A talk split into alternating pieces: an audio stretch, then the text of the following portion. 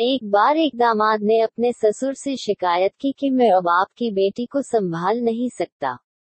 जिस पर ससुर ने जवाब दिया कि तुम अपनी पत्नी को नहीं संभाल सकते लेकिन मैं पिछले पचास साल से उसकी माँ को संभाल रहा हूँ जो मेरी पत्नी है।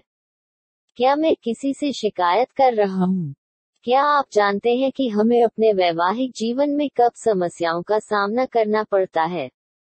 जब हम अपने जीवन साथी से यह अपेक्षा करते हैं कि वह हमारी इच्छानुसार कार्य करेगा या व्यवहार करेगा। जब हम अपने साथी को सिर्फ़ वैसा ही रहने देते हैं तो हम एक सुखी, वैवाहिक जीवन जी सकते हैं।